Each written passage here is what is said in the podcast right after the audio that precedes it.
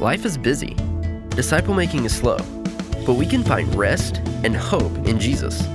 Welcome to 419 Moment of Encouragement, created to bring you short messages, scriptures, testimonies, and prayers to keep us focused on the kingdom of God and His promises.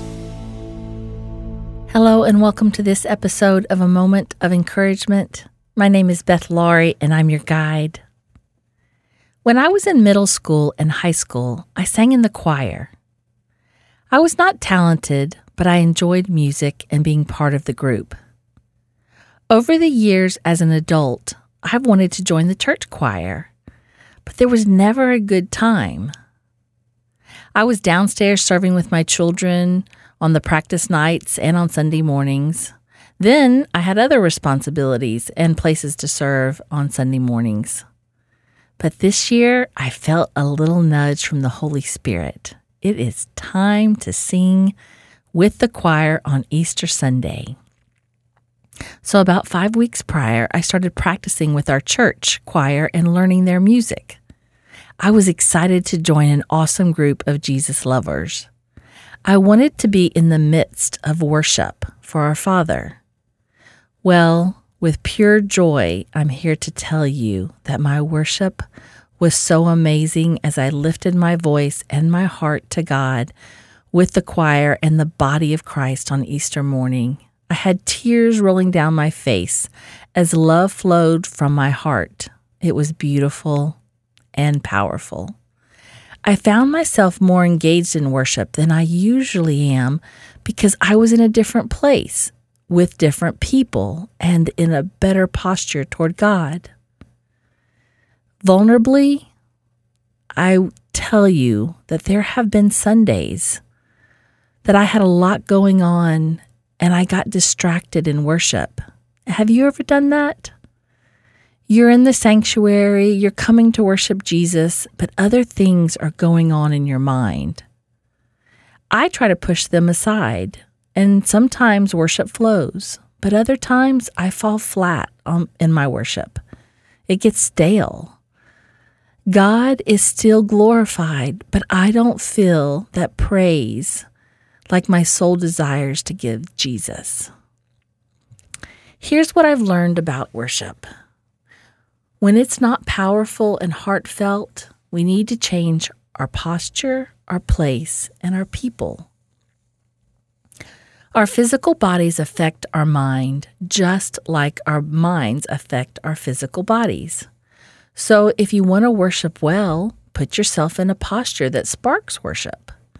You can kneel or stand. You can bow your head and close your eyes or lift your hands up high. You may have other positions that work for you, so do them.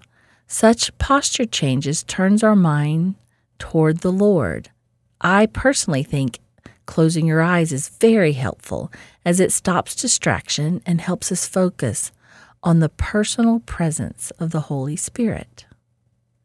Next, consider changing your location for worship. Come down front, right in front of the altar, or at least closer than you've been. If you're worshiping online, consider coming back in person. Or if you need to stay home to worship, stand up and sing. The location changes us. It helps us become part of the worship and not just a spectator. You can even go out into nature to worship. Many times, God's creation will amaze us and spark us to worship. Our location matters, so take yourself to the place that brings your heart to praise of God. Last, consider moving next to the people that worship well. Being near them inspires us to do the same. Like a good workout partner, we need people that encourage us.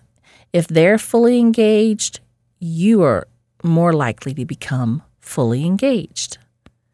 When Jesus was talking to the Samaritan woman at the well in John 4 22, through 24, he says, Yet the time is coming and has now come when true worshippers will worship the Father in spirit and truth, for they are the kind of worshippers that the Father is looking for. God is looking for true worshippers. That inspires me and it reminds me that the Holy Spirit will help me worship. We do not have to wait until Sunday morning to worship God. It's a daily act for us. However, our Sunday morning worship is a gift to be together and worship the Lord. We take it for granted, but in some countries, they would be persecuted for such.